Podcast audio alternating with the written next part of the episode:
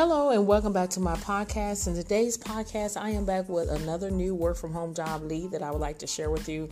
And before I give you that information, make sure you share this podcast with everyone that you know that are looking for legitimate work at home jobs, as well as go over to my YouTube channel. It's called Real Work from Home Jobs with the rest of where I upload video, YouTube videos every single day. They go out at 7 a.m. Central Standard Time.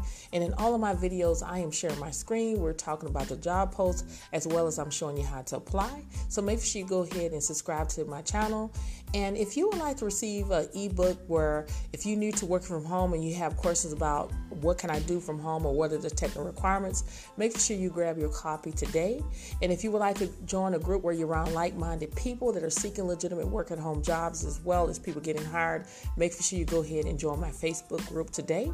And if you would like to receive a one-on-one job coaching with me where I do a resume review as well as do mock interviews over the phone or Zoom, make sure you schedule one-on-one with me today. So let's just dive right into it. The company Planet Pharma is currently seeking data entry clerk 3 to work from home.